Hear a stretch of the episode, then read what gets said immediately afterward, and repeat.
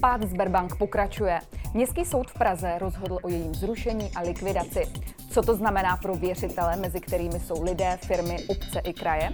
Dostanou své peníze zpět? Nové podcasty na LegalOne.cz ve studiu Legal One v Praze na Děkance vítám Lukáše Mikesku z poradenské společnosti EY, který řídí oblast korporátních financí a restrukturalizací. Dobrý den. Dobrý den. A advokáta Michala Žižlavského, zakladatele firmy AS Zizlavsky, která má zvláštní povolení k řešení úpadku bank a korporací. Dobrý den. Dobrý den. Lukáši, eh, ruská Sberbank eh, ovládá nejen českou Sberbank, ale má své banky také v řadě dalších evropských zemí. Eh, řeší se jejich pád stejně jako v České republice? Sberbank je, je velká instituce v Rusku. V Rusku je to největší banka, která má třetinu všech aktiv a byla aktivní ve mnoha zemích střední Evropy. Vlastně ona se dostala k těm aktivům tak, že koupila kdysi skomírající biznis Volksbank – a vlastně je aktivní v, v tom prostoru našem a potom na jih Evropy. A v každém z těch, z těch států je trošku jiný proces, který záleží na tom, jak ta banka byla významná v rámci té jednotlivé země. Takže eh, zatímco v některých zemích, například v Srbsku, banka byla prodána poměrně rychle, tam to bylo také díky tomu, že už tam byl nějaký rozjednaný prodej, takže to bylo poměrně rychlé a hladké, tak v některých zemích eh, banka byla převzata jinou bankou, takže centrální banka konkrétní země doporučila ten, ten převod. A zatímco v České republice, ale v Maďarsku také, došlo k něčemu, co, co se nazývá odebrání licence, což pochopitelně postupně může vést eh, k nějakému eh, insolvenčnímu procesu. Především k tomu však došlo v Rakouské bance, která je matkou té české Sberbank. Uh, Michale, soud už jmenoval likvidátorku eh, České Sberbank, je to Jiřina Lužová. Eh, ta likviduje také jinou banku s ruskými kořeny, Airbank. Eh, jak dlouho vlastně trvá likvidace banky? No, likvidace banky rozhodně není jednoduchý proces. Je to proces nejenom ekonomický, ale i proces právní. To, jak dlouho bude probíhat řešení situace Sberbank, dnes nikdo neví. Ale připravil jsem si takový časový snímek, jak to zatím probíhá u té zmíněné jiné banky s ruskými kořeny, Airbank, a na ten se můžeme podívat. Tam e, vlastně došlo k odnětí bankovní licence, e, vstupu e, banky do procesu likvidace a ustanovení likvidátora už v roce 2016. Eh, za rok v roce 2017 byl podán insolvenční návrh a od té doby eh, probíhá už tedy šestým rokem insolvenční řízení. V roce 2018 eh, tam byl, bylo rozhodnuto o úpadku a byl prohlášen konkurs. Konkurs to je vlastně jediný způsob, jak lze řešit úpadek banky a reorganizace není možná.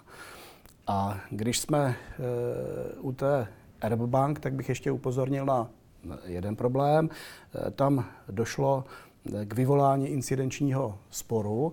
Eh, v roce 2019 tam byla podána žaloba na neplatnost speněžení pohledávek.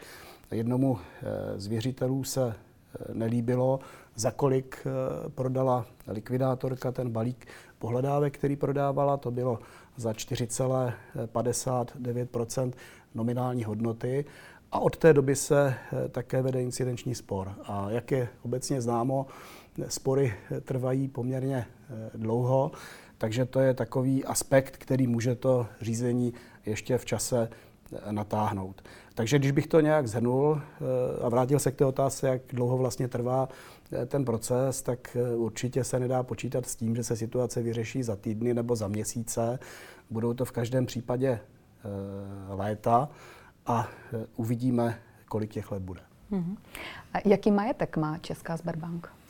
Tak e, my samozřejmě vycházíme z toho, co banka zveřejňovala v těch minulých letech, e, a, takže nemáme úplně aktuální informace k tomu, k těm, k těm dnům a týdnům současným, ale dá se vycházet z toho, že ten, ten, ta změna nebyla dramatická.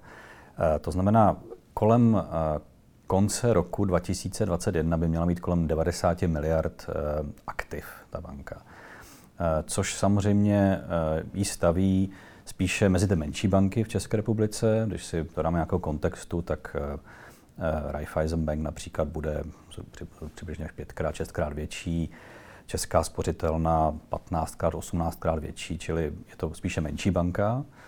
A v tom portfoliu ta banka má pravděpodobně tak ze třetiny, je 40% korporátní úvěry, a pak tam má hypotéky, nějaké spotřebitelské úvěry a podobně. Čili e, to je, to je nějaký majetek, který se potom, kterému se ten likvidátor nějakým způsobem bude muset postavit. A ovlivní uh, jeho hodnotu to, že banka byla zrušena a probíhá právě její likvidace? Uh, já si myslím, že ano, že uh, může docházet k efektu, kdy uh, ti klienti, kteří mají možnost se přesunout někam jinam, tak to určitě činí. Zvláště korporátní klienti, kteří potřebují aktivní přístup banky, potřebují neustále ty produkty nějakým způsobem modifikovat, samozřejmě čerpat a podobně, tak pokud mají trochu možnost, tak bych se domníval, že v tuto chvíli už přesunuli své svou banku do, do jiné banky, bankují s někým jiným. Um, samozřejmě u retailových klientů to bude možná trošku něco jiného.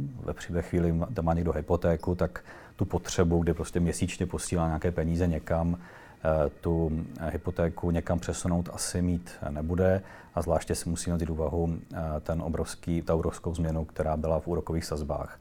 To znamená, já teďka nejsem schopen asi refinancovat si svoji starou hypotéku, které jsou, kterou jsem pravděpodobně uzavřel za dobré sazby ve Sberbank před rokem, dvěma, pěti, do jiné banky za stejných podmínek. To znamená, uh, to portfolio se mění v některých aspektech hodně a v některých asi méně spíše.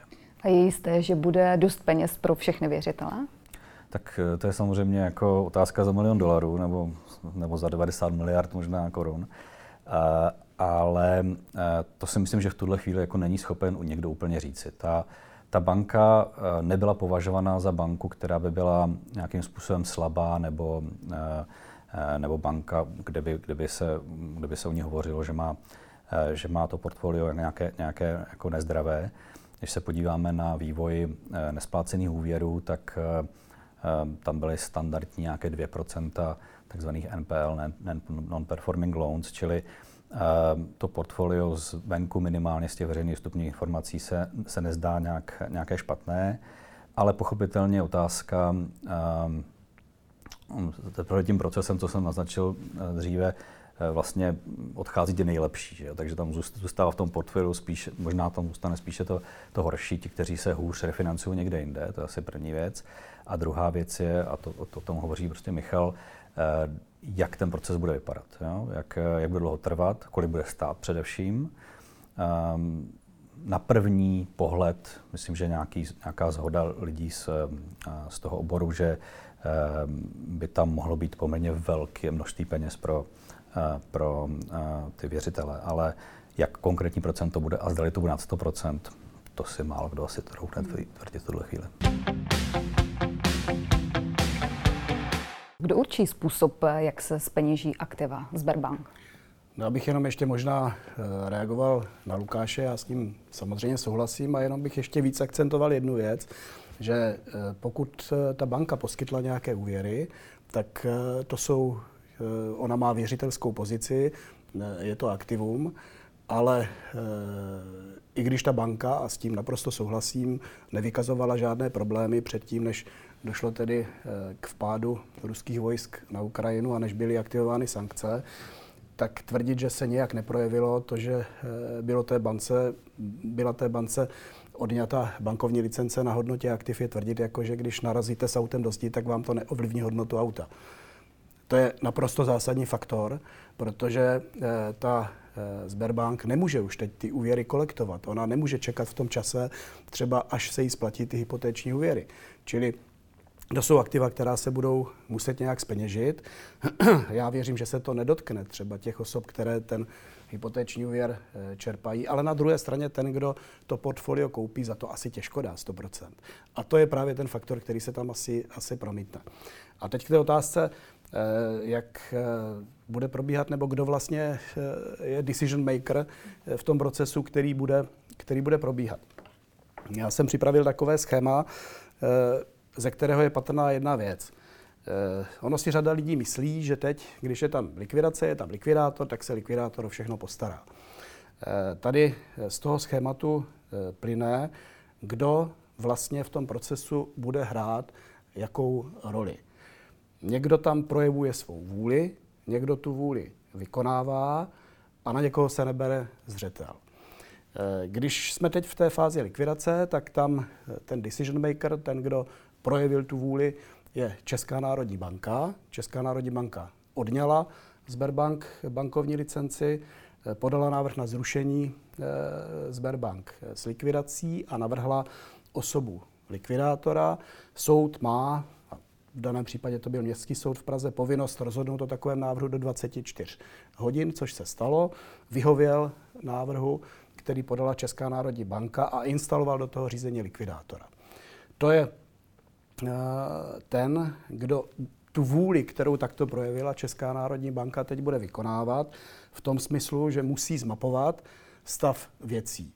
Musí zjistit eh, to, o čem tady hovořil tedy eh, Lukáš, jaký majetek vlastně Sberbank má, protože přichází jako člověk zvenčí do, toho, do té situace a musí také objektivizovat eh, pohledávky věřitelů, závazky Sberbank, protože e, může sice vycházet z účetnictví banky, ale to v řadě případů nemusí souhlasit. Stává se, že jsou tam přihlášeny jiné pohledávky, nejsou tam evidovány pohledávky, e, tedy v tom účetnictví, které někdo přihlašuje. Naopak některé pohledávky, které se věřitele domnívají, že mají, bývají popřeny a podobně, čili probíhá tam nějaký proces.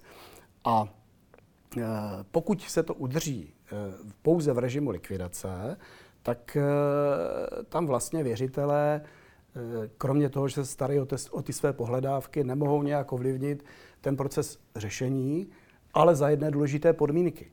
To je jenom tehdy, když bude možno uspokojit ty jejich pohledávky ze 100%. Pak je logické, že tu odpovědnost tedy přebírá někdo jiný, protože oni dostanou 100% a proto do té hry vážně nevstupují. Pokud tam ale nastoupí insolvenční řízení, a viděli jsme už na případu Airbank, což byla také menší banka, eh, že tam nastoupilo a tady je to vysoce pravděpodobné, tak se to schéma mění. Mění se dost podstatným způsobem. Tam už tedy nehraje eh, roli decision makera Česká národní banka, ale eh, do jejich bod se obouvají věřitelé, protože o jejich pohledávky jde a už se ví, že nikdo z nich nedostane 100%. Proto eh, tedy tu vůli, co se má dít, eh, mají určovat v rámci insolvenčního řízení věřitelé. A eh, pak je tam insolvenční správce, který zase tu vůli vykonává. Co se týče osoby likvidátora insolvenčního správce, to bylo patrné už na případu opět Airbank, že se likvidátorka stala osobou e, insolvenčního správce, e, což je běžný postup, ale může se také stát, že to bude e, jiný insolvenční správce a hlavně se v rámci toho insolvenčního řízení konstituje věřitelský orgán, který má právo závazným způsobem ukládat určité věci insolvenčnímu správci, takže skutečně má tedy prostředky na to, aby tu vůli vykonával. Takže eh, teď probíhá fáze, kdy se jaksi mapuje terén. Eh, rozhodující bude, jestli likvidátorka dospěje k závěru, že je na uspokojení pohledávek všech věřitelů ze 100% nebo ne. Pokud zjistí, že ne, což považuji za vysoce pravděpodobnou variantu, tak je povinna zahájit insolvenční řízení a tam je pak velmi důležité, jak se budou o svá práva starat věřitelé. Mm-hmm. Takže věřitelé tedy můžou ovlivnit ten způsob? Věřitelé mohou zásadním způsobem ovlivnit ten, ten, ten proces, mm. pokud budou aktivní, pokud budou využívat ty, ta práva, které jim eh, dává insolvenční právo. Někdy se také stává, že jsou věřitelé nebo některé věřitelské skupiny pasivní, pak samozřejmě do té hry nevstoupí a podle toho potom ten výsledek vypadá. Hmm. A jakým způsobem uh, by se podle vás ta aktiva dala nejlépe zpeněžit? No, uh, já myslím, že tady vlastně o té, o té hodnotě toho, co, co tam zbylo a té té banky, tak to bude jako opravdu zajímavá odborná debata a potom ten reálný výsledek samozřejmě, jaký bude vypadat, bude jaký hodně zajímavý. asi se dá říct, že před, před invazí v jiném světě, že, který jsme zažívali, tak ta banka měla určitě hodnotu nad 100% těch, těch svých závazků, prostě měla nějakou hodnotu na trhu, byla asi prodatelná za, za nějakou hodnotu, která by vlastně i pro akcionáře znamenala nějaký výnos. A, ale už se nedá na tu banku v tuto chvíli zřejmě dívat uh, jako na jeden biznis, který by se dal prodat. Asi bude velmi těžké v tuto chvíli tu banku prodat jako celek a, vlastně se bude muset dívat uh, ten tým, který uh, bude se jednak zhodnocovat tu likvidaci a případnou teda insolvenci, tak se bude muset dívat na tu banku po jednotlivých celcích. A tam, a tam pochopitelně bude muset být stanovena nějaká strategie, Eh, jak k tomu přistoupit. Asi zřejmě, spekuluju, ale eh, dokážu si představit, že, že bude mít smysl eh, rozdělit ty pohledávky, ty aktiva, které banka má, do nějakých celků, které budou dávat smysl pro jednotlivé kupující. Takže někoho třeba bude zajímat ten balík těch, těch hypoték, který tam je, někoho jiného může zajímat ten balík těch korporátních klientů. A, a Tudíž ten likvidátor, případně potom insolvenční správce se svým týmem by zřejmě uh, mohl nabízet, uh, nabízet uh, ta aktiva právě po, po takových logických celcích. Asi také musí s, vlastně s trhem hovořit, musí hovořit s ostatními bankami, které se toho procesu budou účastnit s velkou pravděpodobností dvou právě české banky, které už jsou aktivní u nás. Uh, co vlastně jim vyhovuje, jak by si to představovali, tak aby uh, nějaký feedback z toho trhu dostal a, a prodával to v nějakém nejlépe nebo nejvhodnějším nejvhodnějším um, jaksi tvaru. Eh, možná ještě docela zajímavý asi bylo říct, já si, otázka, co se vlastně v té bance teďka děje. Jo? Já si myslím, že eh, ono eh, je to nastaveno, nastaveno tak, že banka nemůže poskytovat nějaké nové úvěry, nové produkty, ale je schopna inkasovat pochopitelně z těch úvěrů splátky. To znamená, jak z těch, jak z těch hypotečních úvěrů, tak z těch korporátních úvěrů. Takže peníze můžou jít do banky, ale nemůžou jít ven, pochopitelně, protože ta banka je zastavena, nemá licenci, nemůže poskytovat úvěry. Takže já si dokážu představit, že v tuto chvíli se v bance hromadí hotovost. Jo, takže ten likvidátor tam přijde, tak bude mít na účtech možná miliardy korun, ehm, které samozřejmě nebudou ani zdaleka stačit na uspokojení věřitelů, ale, bude, ale přijde do situace, kdy vlastně bude eh, schopen eh, nějak, nějak aktivně celý proces řešit, už proto, že tam prostě bude k dispozici cash. Jsou s prodejním procesem spojená nějaká rizika? No, prodejní proces v tomto případě je poměrně komplexní a složitá záležitost, eh, která se odbývá za nějakých ekonomických podmínek eh, a v nějakém právním rámci. Eh, bývá zvykem, že ten prodejní proces u takto velkých případů zajišťuje, zajišťuje ekonomický poradce z Velké čtyřky, Lukáše, eh, z jednoho ze subjektů, které, který v té Velké eh, čtyřce je. A důležité je samozřejmě také nepřekročit nějaké eh, pravidlo z toho právního rámce. Tady z toho pohledu, pokud se bavíme o nějakých rizicích, bych považoval já osobně za velmi rizikové, pokud by se startoval ten prodejní proces a pokud by zejména mělo dojít k nějakému rozdělování prostředků e, předtím, než se postaví na jisto, jaký vlastně objem toho majetku ta banka má a také jaké závazky má. A to nejenom závazky vedené v účetnictví, ale skutečně tam bude potřeba provést nějaký přeskumný proces, e, aby se postavilo na jisto, jaké ty pohledávky jsou. Kdyby například teď e, v rámci likvidace docházelo eh, k rozdělování těch prostředků, které věřím, eh, že se tam určitým způsobem hromadí, tak jak, tak jak to Lukáš popsal, tak by mohlo dojít k poškození nebo zvýhodnění některých věřitelů. Takže právě proto si myslím, že je vysoce pravděpodobné, že tam bude zahájeno insolvenční řízení, kde je ten proces přeskumu pohledávek e, formalizován když proběhne ten proces, tak už nikdo nemůže tvrdit, že nějaká pohledávka je nebo není. Je to prostě postaveno na jisto, případně se tam vede ještě o to nějaký spor. A pak teprve bude moci uh, skutečně proběhnout ten uh, hlavní prodejní proces, čímž nemyslím teď dobíhání placení nějakých jednotlivých úvěrů. A to hlavní riziko, které tam je z toho právního pohledu, já jsem se už vlastně dotknul na případu Airbank, to je to, že eh, ten proces eh, někdo napadne, že ho někdo spochybní, protože pak se povede spor a ty prostředky budou blokovány do té doby, než ten spor skončí. V případě Airbank se to stalo, věřme, že tedy k tomu nedojde eh, v případě Sberbank, ale já tady mám takový nákres, kde se můžeme podívat, jak to vlastně funguje v čase.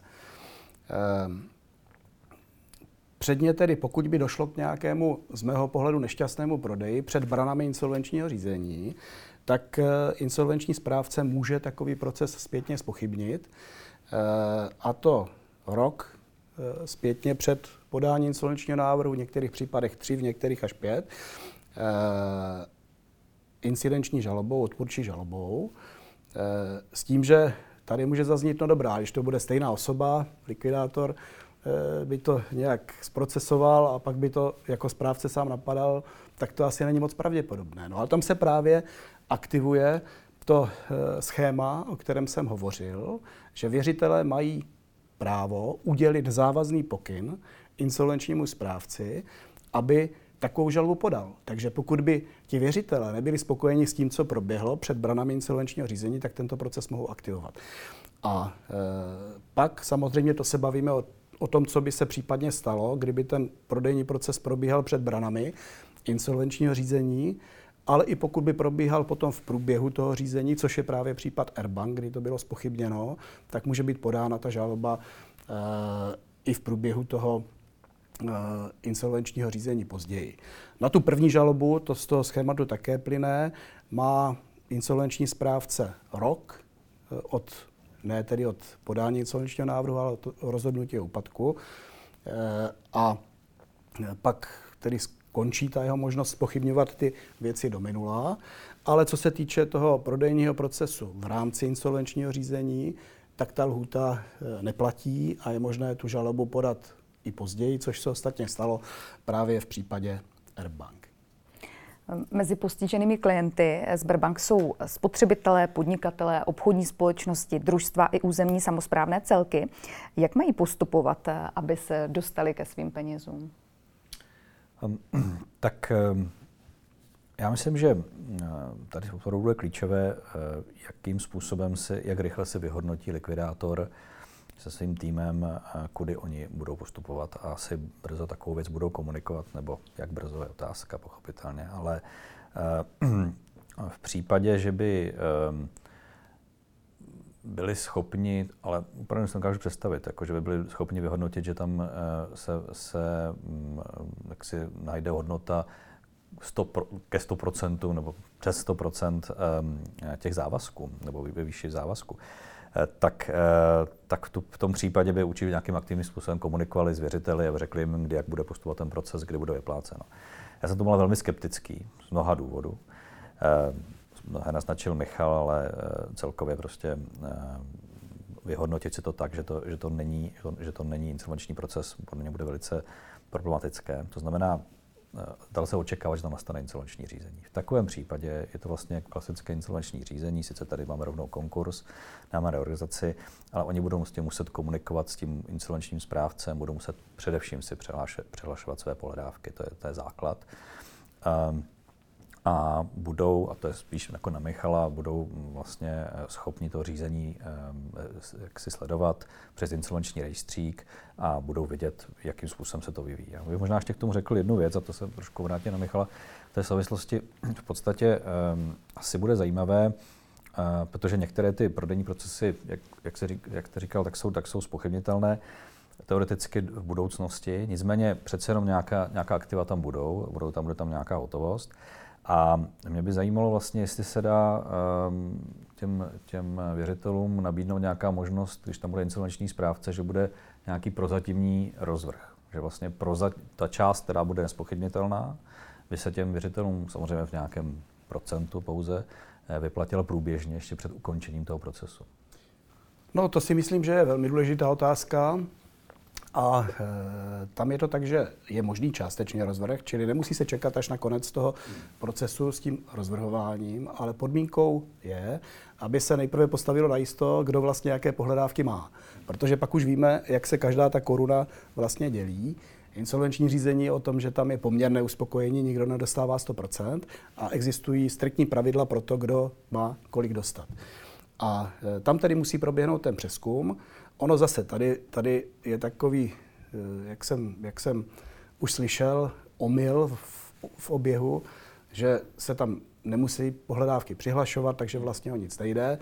E, pravda je, že v případě úpadku finančních institucí a bank se některé pohledávky přihlašovat nemusí, ale neznamená to, že neprobíhá přeskumné jednání.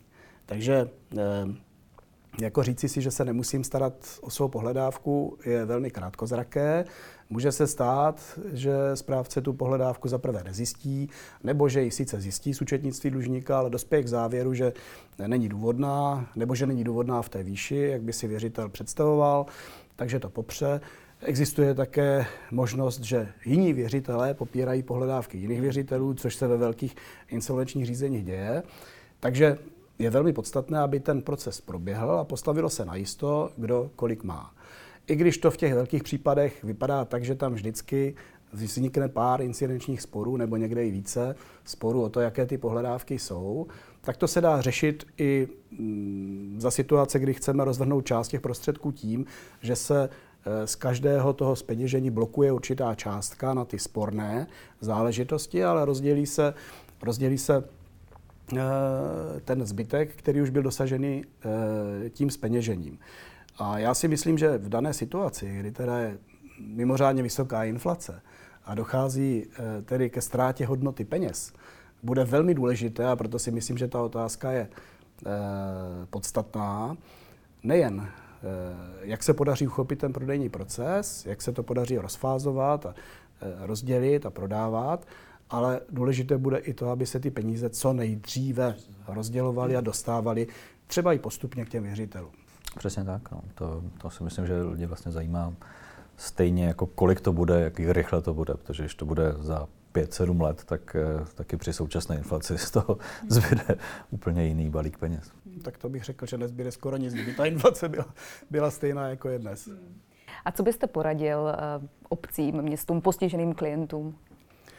No tak eh, já bych to rozlišil na fyzické osoby, které nepodnikají, a potom podnikatele, fyzické osoby, korporace, eh, obchodní, čili eh, obchodní společnosti, družstva. Ve hře jsou také obce, takže obce, kraje, místní samozprávy. A rozlišil bych to na dvě skupiny. Ti, kteří jednají sami za sebe, tak eh, se starají o svá práva a je na nich, jak je budou vykonávat. Jestli budou pasivní, tak se třeba stane, že nic nedostanou, ale eh, to je prostě jejich záležitost a mohou se svobodně rozhodnout, jestli do toho procesu vstoupí aktivně nebo pasivně. Existuje i termín racionální apatie, kdy si řeknu, že ta pohledávka je třeba malá a nestojí mi za to absolvovat náročný proces, tak raději rezignuji na výkon svých práv. To mohou dělat ti, kteří jednají sami za sebe. Ale co se týče těch obchodních korporací, společností, družstev, obcí, eh, krajů, tak ti se nachází v pozici správců cizího majetku. Takže ti spravují cizí majetek a eh, ti musí hm, jednat s péčí řádného hospodáře. Ty to nemohou nechat běžet samospádem, měli by jednat aktivně, a pokud nebudou jednat aktivně, tak jim hrozí, že ponesou osobní odpovědnost. A já už jsem zmínil, že ten proces je složitý a oni nemusí všechno vědět, ale v těchto věcech se mm, v justičních sférách používá termín eh, pravidlo štafety. To pravidlo štafety říká, když něco nevím sám, jsem povinen se obrátit, pokud spravuji cizí majetek, na někoho, eh, kdo to ví. Čili je důležité, aby nepodcenili tu ekonomickou a právní stránku toho procesu. Ta svá práva vykonávali tedy z péči řádného hospodáře, nebo může nastoupit jejich eh, osobní, majetková a v některých případech i trestní odpovědnost. Já vám děkuji za rozhovor. Tolik Michal Žišlavský a Lukáš Mikeska. Pěkný den. Děkuji. Pěkný den. Děkuji.